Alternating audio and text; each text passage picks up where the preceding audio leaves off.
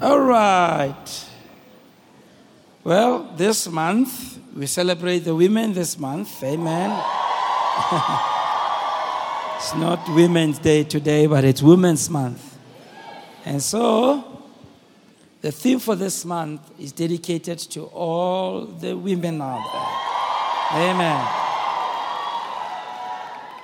Our theme for the month is rebuilding, raising up, repairing, and restoring. Rebuilding, raising up, repairing, and restoring. We're using Isaiah 58 verse 12 as our main text. I'm going to read the New King James Version and the NIV Bible thereafter.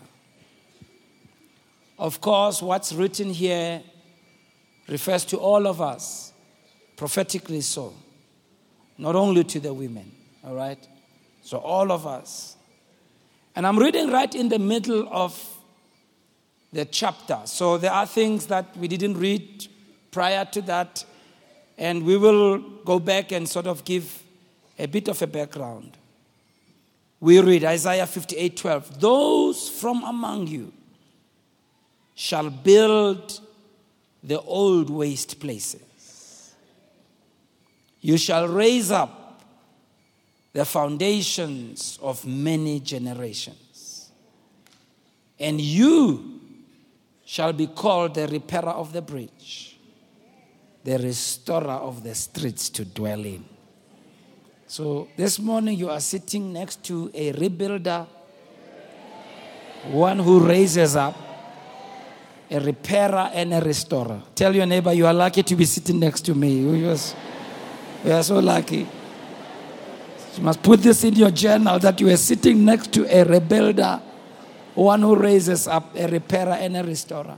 The NIV reads, your people will rebuild the ancient ruins and will raise up the age old foundations. You will be called repairer of broken walls, restorer of streets to dwell in. The background of this, as we know, the book of Isaiah was written by the prophet Isaiah. He was a son of Amos, and his name Many of the Hebrew names are very similar to the African names in that the name has a story to it or has a prophetic significance to it. The name Isaiah means the Lord saves. Isaiah was married.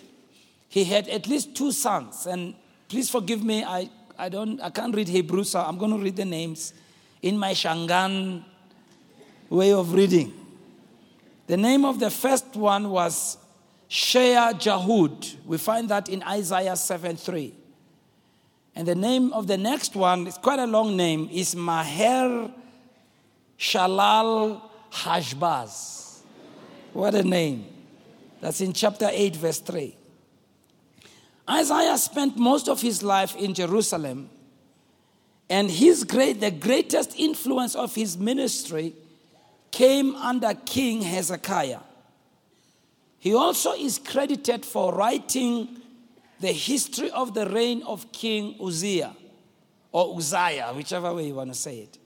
And that is found in Second Chronicles 26, verse 22. His ministry happened and his writing happens during this stormy period, which was marking the expansion of the Assyrian Empire. And yet, the empire of the Israelites was declining. So it was a very difficult time of the lives of the children of Israel. And so the two themes that run through the book of Isaiah is that first of all, God, who is the Holy One of Israel, will punish his rebellious people. Anytime God's people walked away from God, they'd get into trouble. But then the second theme, so true to the nature of God, is that afterwards, if people were to repent and come back to God, God will redeem them. And we find that in Isaiah chapter 41. And so, throughout the book of Isaiah, God's judgment is referred to as fire, like you find in chapter 1 and chapter 30. And yet, God says, with all that fire, I will also have compassion on my people, and I will rescue them I'll rescue them from political oppression, and I'll rescue them from spiritual oppression. God is saying, in those times when I rescue them, it will be times when it's almost like when you went out of Egypt with the first Exodus. And the restoration will be like the new Exodus. As God redeems and saves his people, as we see him speak about it in Isaiah chapter 42. And so when you read from chapter 58 of Isaiah to chapter 66, God is promising his people everlasting deliverance. Also, he's saying there will be judgment, but he's focusing on, on deliverance. And in Isaiah 58, our theme text today, God is addressing people there about true and false worship. In particular, he's addressing the subject of tithing. And he's saying to his people, I have told you to tithe, but the, to rather to fast, not tithing, fasting. The subject of fasting. I've told you to fast. But he says to them, the, the, the way you are fasting, you're not fasting in the manner that I have told you to fast. When you fast, you do things that you're not supposed to be doing during fasting. Then God tells them, Remember, how I told you to fast is to lose the band of wickedness, to not have an accusing finger. And God goes through a whole list. And then He gives them a promise. He says, You know what? If you will do that, true to my nature, I will work among you. He says to them, Your light will rise in darkness. In other words, even if days are dark, light will come. Even if things are difficult, God says, I will ensure that I intervene in your life. Your light will rise in darkness, and your night will become like the noonday. Because you see, when it comes to God, noonday or darkness doesn't go on forever. Secondly, God says, secondly, I will guide you always. You won't have to grope around in darkness trying to second guess God's will for your life. I will make sure that I will guide you always and I will satisfy your need in a sun scorched land. In other words, even if you are in the midst of a place that is sun scorched, figuratively speaking, and you are in times of difficulty and rough times, I will come through for you as your God and I will intervene in your life. And God says, I will also strengthen your frame I'll make you to be a strong people. Then he says, You will be like a well watered garden. You will be like a spring whose waters never fail. God is saying, even if it's times of difficulty, because I'll come through for you and because of my power in your life, your life will be so different to what is happening all around you. And then God says, and because of my power in your life, not only will you enjoy the blessing for yourself, but you will also become a blessing to other people. Because the, the high level of living for God is not just to be blessed, but to be a blessing. That's another level. And God says, Because of my power in your life, then your people will rebuild the ancient ruins, or you will be the rebuilders of ancient ruins. Secondly, you will raise up the age old foundations. Thirdly, you will be called the repairer of the broken walls. And fourthly, you will be the restorer of streets to dwell in.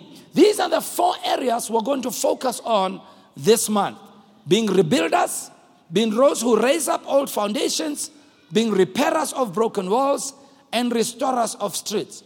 We know that even if God was speaking to natural Israel, but this prophecy has significance and explanation and, and, and, and application to those of us who are followers of Jesus Christ today. It's speaking about the role that we will play in our communities, in our homes, in our families, the roles that we will play in our lifetime. Four things, as we say. Let's go through them again. We're going to rebuild the ancient ruins, all the old places. In other words, God's power is going to come upon your life where God's going to help you be a rebuilder. Tell your neighbor, you're going to be a rebuilder. Secondly, God says you're going to raise up the foundations of many generations. You know, there are many foundations that have been tampered with in our lifetime today. Many of those foundations, we'll talk about them. God is going to rebuild them. Then, thirdly, he says you'll be a repairer of the breach. In olden days, cities used to have walls built around them. When the enemy besieged a city, they would cause a a crack in the wall or they would break the wall, and that would be called a breach. Walls were meant to keep unwanted things out and to keep those who are the other side of the walls safe. In other words, walls are there to make sure that certain things don't intrude into our lives. But we know today there are many things that have been breached. And God says, wherever there's been a breach, you and I will be the repairers of those breached. Those things that have come through to affect our homes, affect our societies, affect the places where we are, the power of God will come upon our lives to be able to repair those.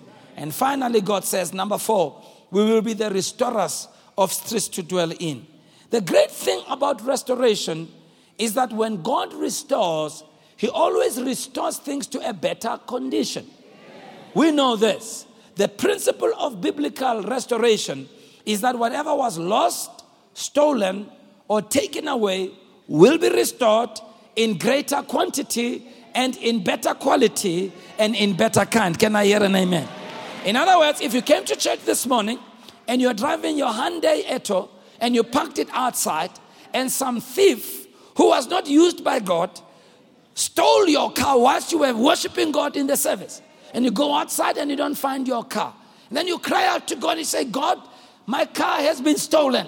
And God looks down from the balcony of heaven and says, My child, I will restore.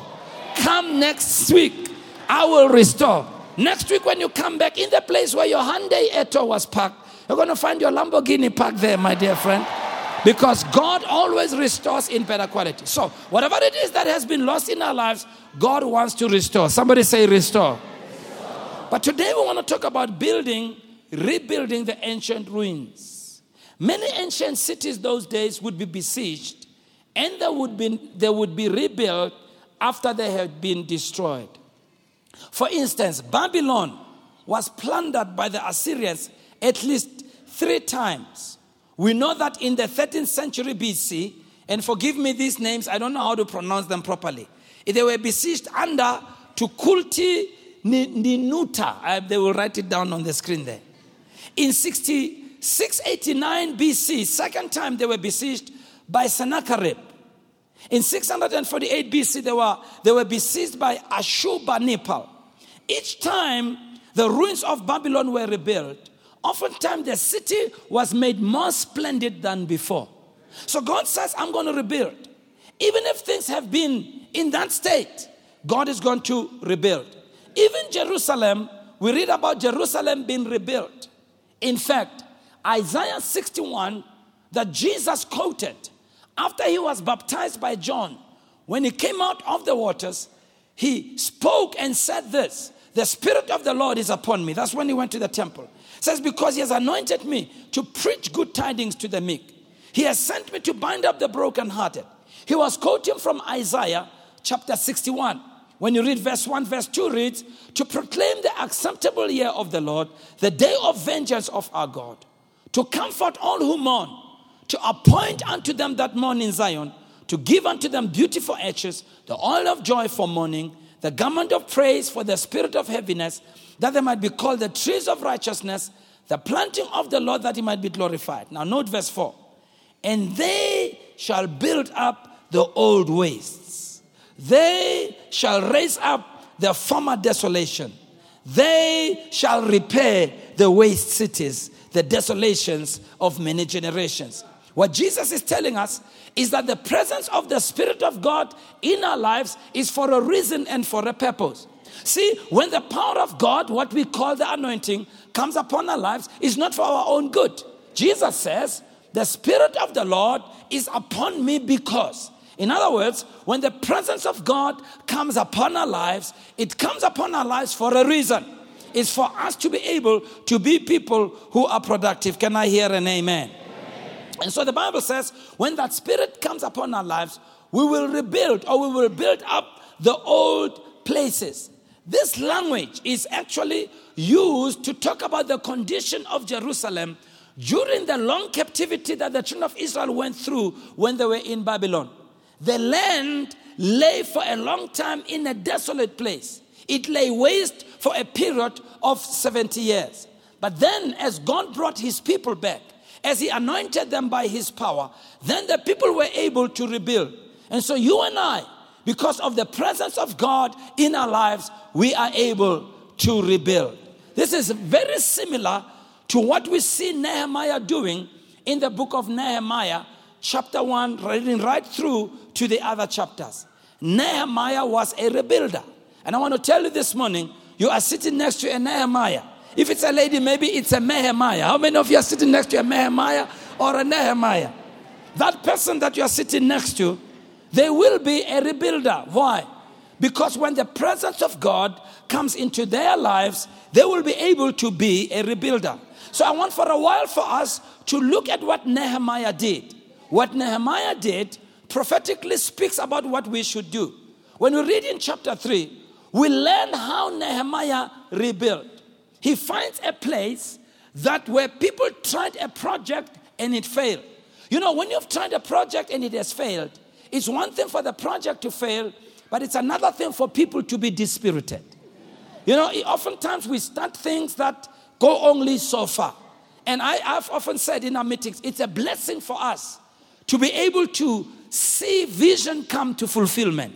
It's a blessing. It's a blessing today, Barcelona, that we have nine regions and we have all our bishops and our overseers in the different places. Because sometimes you can set out to fulfill vision and then it doesn't happen. So, in the days of Nehemiah, people tried to rebuild the broken wall and they failed numerous, numerous times until the people totally gave up. They were dispirited, they didn't know what to do, their spirits were broken, and they had finally decided to settle for failure.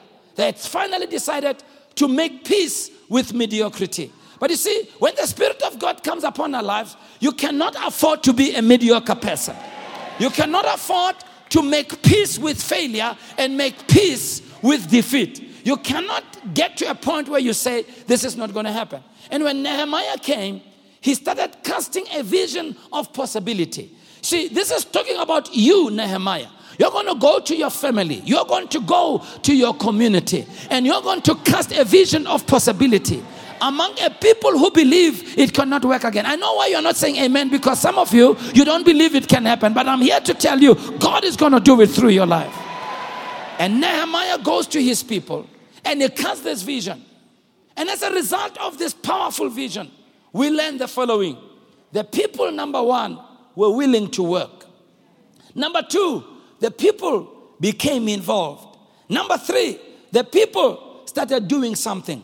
Think about this God's gonna use you in your family, God's gonna use you in your community to be a Nehemiah.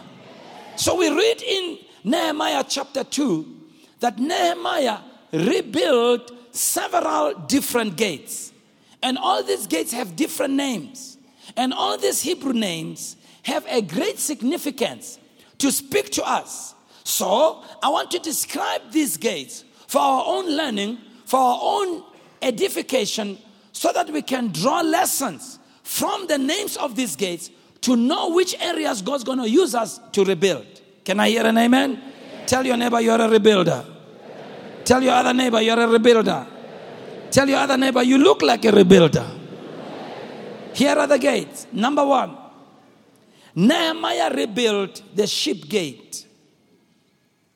The sheep gate signifies the Lamb of God whose blood was shed on the cross for us. Therefore, the rebuilding of the sheep gate reveals the principle of the cross. You and I are going to talk to our people, our nation, our communities, our families, and impress upon them the importance of the cross of Jesus Christ. That when Jesus Christ is not the center of our lives, then we become vulnerable to the attack of the enemy. You and I were going to share with the people we live with, the people we befriend, that Jesus Christ is the only foundation upon which our lives can be built. The Bible says, except the Lord build a house, they labor in vain that build it. And so Jesus is the center of our lives. And that gate we need to make sure it's rebuilt and come back to the principles of Jesus Christ. Number two, the second gate that Nehemiah built is the fish gate. Yeah, fish. F I S H, fish gate. This gate speaks to us about the witness that we give as God's children, as Christians. We should build that fish gate as witnesses of Jesus Christ. We should be telling people about our experience as those who have been changed by God. This wall that is broken, we need to rebuild it. Because when you look around today, it looks like as the Christian people today, we don't say much about what Jesus has done in our lives. We need to rebuild this gate and tell other people about the grace and the love of God. Number three, Nehemiah built the old gate. The old gate. The word old, very often in the Bible, speaks of truth. Because truth is always old. It's upon old things that everything new must rest. So we need to rebuild the gate of truth. And truth, according to our understanding, is what Jesus said in John 17 17. Sanctify them by thy truth. Thy word is truth. In other words, we rebuild the gate of believing what God's word says, practicing what it says, and using God's word as the standard of truth. If God said it, we believe it, that settles it. If God said it, that's the standard of my life. If the Bible says it, there's no need for me to check with anything else. That is the standard. We need to rebuild that gate of truth and to live by God's word and to practice God's word and to embrace God's word, knowing fully well that the word of God is a standard for our lives. Number four, the fourth gate is the dung gate. D U N G. This is animal manure, dung gate. This place is the place through which all of the refuse of the city was carried out. They used this gate to remove all the garbage, all the filth. It was carried out of the city through this gate. We need to rebuild the dung gate in our lives. What am I talking about? This is talking about making sure that we don't hold into our lives things that are going to poison us spiritually and emotionally. We need to release out of our lives bitterness, unforgiveness, envy, and anything that will poison us. We shouldn't allow bad things to stay within our spiritual system because otherwise they will poison. Because any refuse in our lives, when it accumulates, any refuse in any place when it accumulates, it smells bad. You know what? We don't want to smell bad in the sight of God. We don't want to smell God before, smell bad among people. We want to be a people who live in love, who live in forgiveness, who live in reconciliation. So we're going to rebuild that dung gate. We're going to release out of our lives any form of negativity that is against the word of the living God. Can I hear an amen in the house? Number four, the fourth gate that, oh, oh number five, at least you're awake. Bless you. Look at the neighbor and say, at least you're awake. Bless you. Amen. Gate number five is the valley gate. The valley gate. Valleys are usually low places. And valleys in the Bible speak of lowliness of mind and humbleness of heart. So when we rebuild the valley gate, this suggests a place of humility in our lives. Many scriptures in the Bible, the Bible shows us how God resists the proud and gives grace to the humble. Now, humility is not low self esteem. Humility is not about looking down upon yourself. Humility is about embracing what God says and saying, God, you are right, I'm wrong. God, you know better than I do. So if God says forgive, I forgive because I'm a humble person. Humility suggests we submit ourselves to the word of God. Wow, James says, submit yourself unto God. Submit yourself, therefore, to God.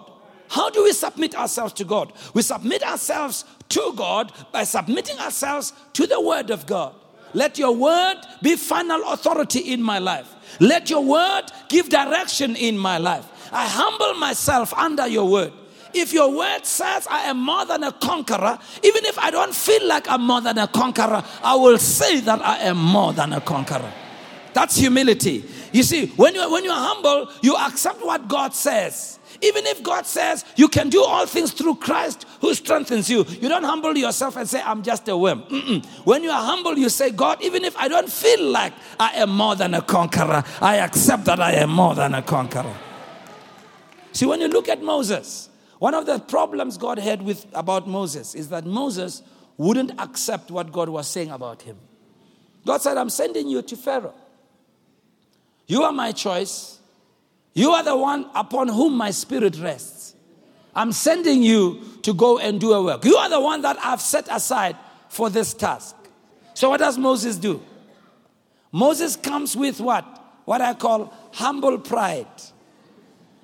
First of all, he says to God, Who am I? Then he says, The people won't believe me. Then he says, Who shall I say sent me? Finally, God was angry with him. Go and read it. God was angry with him. Why?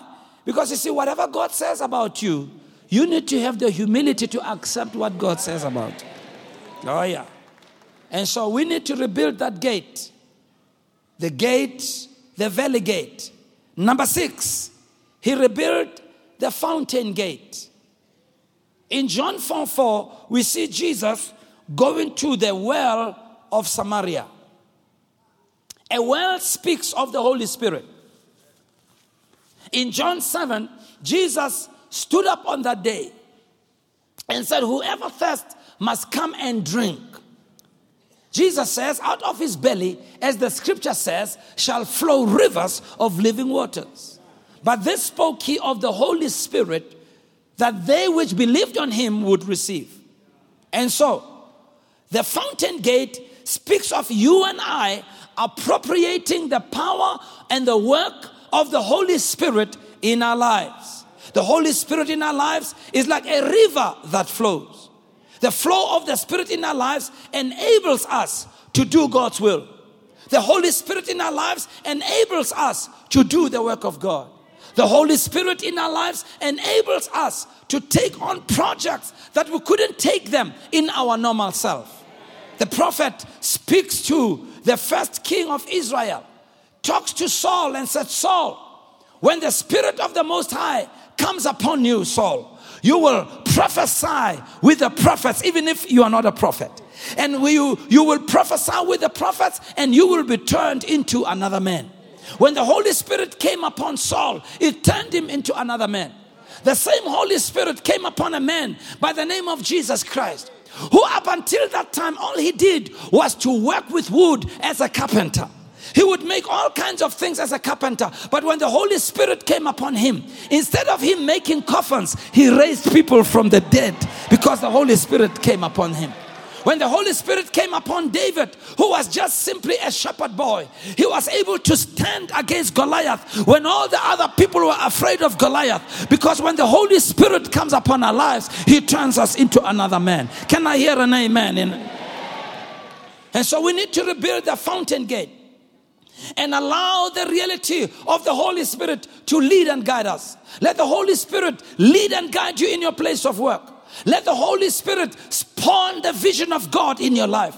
Let the Holy Spirit carry you in doing the will of God in your life. It's not by might, it is not by power, but it is by the Spirit of the living God. And so we need to build that fountain gate. We need to come back to that place where the Holy Spirit is operational in our lives. Number seven, the water gate. Very interesting. This is the only gate that Nehemiah didn't physically rebuild, it was there. Because you see, water is a symbol of the Word of God. It's interesting. It did not need to be repaired, this particular gate. Evidently, is the only part of the wall that was still standing. So you and I we need to appropriate the water gate, the word of God. Why? Because when everything else falls, the word of God will stand forever. Oh, Jesus said, Heaven and earth will pass away, but my word will stand forever. Jesus gives a parable. He says, You know, I will tell you a wise man. It is the one who hears my words and does them. So as we practice God's word, Jesus says it is like a man building. In other words, when you hear God's word and when you practice God's word, you start building your life. Remember, just like a house consists of many different areas that need to be built, so do our lives. In my life, number one is the spiritual side of me. My connection with God, your connection with God, our connection with God spiritually. But that's not all there is to my life. I've got a physical body, I need to be healthy. We need to live, we need to be able to operate financially. We also need to be in relationships. Our lives consist of many different areas. So here we go. As we practice God's word, God starts affecting the different areas in our lives. But the secret is for us to continue practicing God's word. As we continue believing God's word, as we continue putting it into practice, as we learn, then different areas in our lives get built. I was telling them in the first service, you know, when I received Christ, by the way, it was the 5th of August, uh, 1978. So tomorrow, by God's grace, I'll be celebrating 41 years as a, as a born again Christian by the grace of God. I'm so glad. Oh. I was 17 years old uh, uh, because I was born on the, on the 3rd of, of, of April, 19, mind your own business. so, when I became a Christian those years, you know, I was, I was born again, but there's areas in my life that were really not, do, I wasn't doing so well. You know, I wasn't handling my finances well. You know, I was a born again Christian, but broke. You know, or, or, or financially ill disciplined. You know, when I got money, I just psh, use it.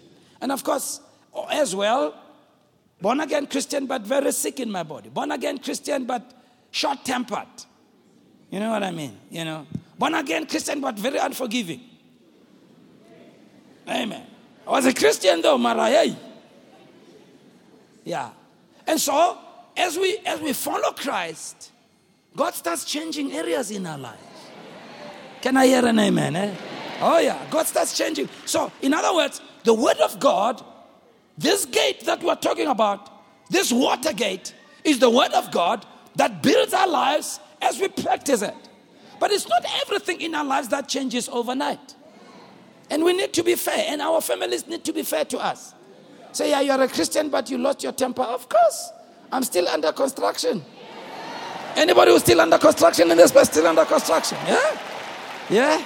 Yeah? Yeah? I remember a few years ago, many years ago actually, uh, I went to one of the uh, families here in White City, Jabavu.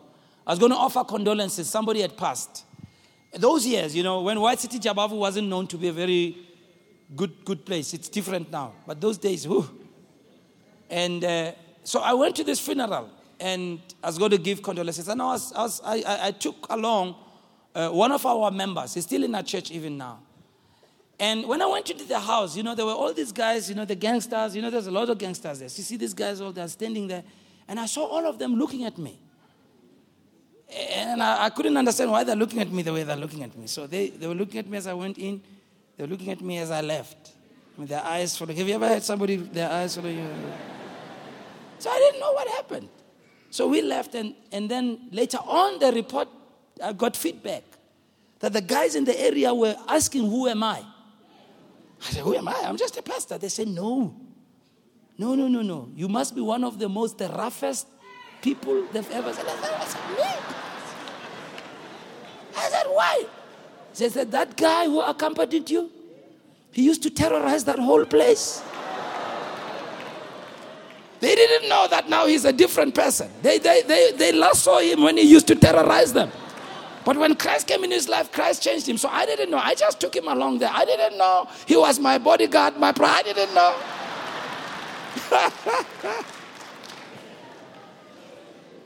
and they said, Who's that pastor? But hey, lo mfundisi wase Chris. Oh, wrong, lo mu. Ungamsondeli. Don't come close to that brother. Said why? They said, Can you see that guy who used to terrorize us is actually calling him pastor and he's listening to him? Said that guy must be having something we don't have. Aren't we glad for the grace of God that has changed our lives? That's what we used to be. But thank God for the Watergate that God's word has built our lives. Number eight, We're going to go up to number 10, that last gate. Number 8, the east gate. The east gate faced the rising sun. And the rising sun speaks of hope. The east gate is the gate of hope. God wants us to rebuild in our lives the gate of hope, the gate of anticipation, knowing fully well that when all trials come our way and all the struggles of life come on our way, it is not the end of the world.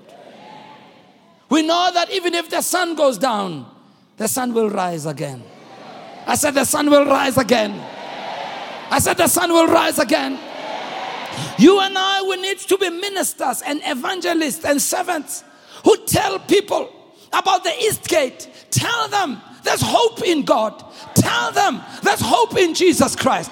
Tell them that even if weeping may endure for a night, joy comes in the morning. Look, it's not an empty hope. It's not a hope of wishful thinking. It's not a hope of positive thinking. It's a hope because we know that our God is and our God is alive. And wherever God is, even if it may be dark today, God will raise us up again tomorrow. It's a gate of hope. You and I, we need to be men and women of hope. Bring hope to our families, bring hope to our communities, bring hope to people who are hopeless. That's what Jesus said. He said, The Spirit of the Lord is upon me. He has anointed me. He says, to heal the brokenhearted. When you read it in the original, it's talking about people who are suffering from psychological and mental conditions, people who are having all forms of depression. He says he has appointed me. He says he will put upon them the oil of joy and remove of them the cloak of mourning. When the Spirit of God comes upon our lives, he gives us that east gate, a gate of hope. And so you and I, we need to allow God to spawn in our life a vision that tells us things will change. See, it's vision that brings anticipation. It's vision that causes us to look forward to something better. And I, I, was, I was just thinking about it today. My goodness. I remember when we first started our church in a classroom with 35 people in the church, you know, and in spite of everything surrounding us and being here in Soweto and the reality of the things in our nation, even then, the Spirit of God was beating in our hearts and speaking to us in our hearts that you know what? You can be able to grow from here. You can be able to build a building from here. You can be able to have other churches. Listen, if you are sitting in this anointing, there's no reason why this same anointing cannot work in your life. And God tells us, I'll bring you from here. Last week I was talking to one gentleman on the phone, and he was reminding me of a conversation he had had, we had had, I think, a year ago or so. And in his words, he said, When I spoke to you, everything was so dark that time. And he said, All you said to me was that give God a chance. Yeah, give God a chance. Yeah. And he says, I'm phoning you a year later as I'm speaking. God has turned things around. Tell your neighbor, God's going to turn things around in your life. Number nine, the horse gate. H O R S E. The horse gate. The horse in scripture is a symbol of warfare. Or in this case, it speaks of doing battle against the forces of the enemy. We're going to rebuild that gate where we stand strong in the power of God against the forces of darkness. Ephesians 6:12 says we do not wrestle against flesh and blood, but against rulers and authorities, against the cosmic powers over this present world. And the Bible tells us to put on the whole armor of God so that we can withstand the enemy and stand against the enemy. And so we can put on the whole armor of God. As we rebuild this horse gate, we stand in the power of God. We should understand that Jesus did say, In this world you will have many tribulations. But then he says, But be of good cheer, I have overcome the world. God didn't bring us into the world to insulate us against the trouble of the world. In fact, when he prayed for the disciples in John chapter 17, this is what he says He says, Father, I pray not that you should take them out of the world, but I pray that you should keep them in the world. Paul talks to us, he says, You, you should shine as lights in the midst of a crooked and perverse generation. God doesn't take us out of the situation in the world, but right in the midst of it, God gives us victory. God didn't say we're not going to have challenges or problems. God didn't say we will never have days when we feel discouraged and we feel like giving up. God didn't say that we will win all the time. Sometimes we get knocked down, but in the words of Paul, even if we get knocked down, we are not knocked out. Oh, yeah. Even if we are pushed against the wall, we are not hemmed in. We don't have our back against the wall. In fact, Paul says, when I'm weak, then I'm strong. In times when we feel like we don't have anything that we can offer, God comes through for us. And so we need to stand strong, knowing fully well that the horse gate will be rebuilt in our lives. We are men and women who are determined to walk in the victory that God gives in our lives. We will be victorious in our living, victorious in our walk, victorious in our families, victorious in our homes, victorious in our place of work. I didn't say we will be number one, I just said we will be victorious. And I didn't say victory will come tomorrow. Mara, you know what? One day is one day. Sizobuya. And we stand in the victory that God gives in our lives. And in conclusion, the last gate is the muster gate. Very interesting. Literally, it means the examination gate.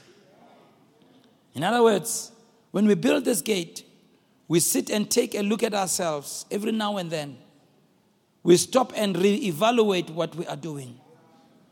It brings us again to that place where we make sure that whatever we do, we do it in accordance with God's word. Just like a builder, when they build, they make sure that their lines are straight, their mixture is correctly done. We bring in the quantity surveyor to evaluate and check the material. How good is it? Lest when we have built and we have finished building, then our building cannot withstand the test of time. And so, literally, we want to stop now and now and again and check ourselves against the standard of God's word. Are we doing it against God's word? Are we doing it rather in accordance with God's word? We need to rebuild that gate. And so, you and I have been called by God to rebuild those gates. We are rebuilders, anointed by God to be rebuilders. And in our lives, we're going to be actively involved in doing that and God is going to see us through. I love it in Nehemiah 6:15 as I close. This is how it reads. So the wall was finished. The wall was finished. What a blessing it is to see ourselves finishing, completing. Areas where we used to have issues. When you look back, you realize that, my goodness, God has brought us a long way here. My goodness. When I started in my walk with God, you know, my language was not clean. I used to curse with every second sentence. I used to be unforgiving. I used to, I wasn't in control. I used to have all kinds of things. But my goodness, many years later, look at what God has done. Look at how God has rebuilt my life. Some of us, when people see us several years later, they can't believe that you're the same person because they, they remember what you used to be back then. But look at what God has done because God is a rebuilder of our lives. And look what God is going to do through your life as you are involved in your family, in your home, and rebuild things. You know, when we were at the, at the meeting with the men, I was looking over, and some of our young men who are now grown up and they have families and they have their own children. And I remember them years ago when they were very young, and they were dealing with serious issues around uh, their, their families that were dysfunctional. Sometimes the father figures in their lives who had walked out of their lives and were never involved in their lives. And here they are several years later. God has rebuilt them. And I was looking at them and I was thinking, there they are now. You know, God has done a mighty and wonderful thing in their lives. That's the kind of God that we serve. He's a God who's able to rebuild. Let's give the Lord a big hand for that. He's a rebuilder. Hallelujah. Hallelujah. God is a good God. I said, God is a good God. Hallelujah. He's the one who rebuilds our lives. I want to ask you where you stand. Maybe when you look at your life,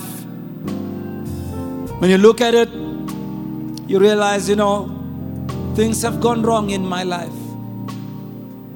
Things didn't go the way I was hoping. You may have tried in your own strength and your own power to make things right, but they didn't. Things didn't change, didn't, things didn't get right. And as you've been listening to God's word, you realize that only God can bring about the change when we give our lives into His hands. In the same way, I've told the stories of so many people whose lives were given into the hands of God, and God was able to change their lives. You are here today. You've attended this service. When you look at your life, you say, you know what? I want to give my life to Jesus Christ. My life is not pleasing to God, but I want to give my life to Christ for Him to come into my life and change me and make me a child of God. Those of you who are streaming, wherever you are, it could be your desire right where you are to invite Jesus Christ into your life, come into your heart, and change your life. All over this place, if you are here and you say, Please pray for me, I want God to transform my life and change me and make me a different person. I want to invite Jesus Christ. Would you please pray for me? Would you raise your hand right where you are? I'd love to pray with you. Just raise your hand. Thank you for those hands. God bless you. God bless you.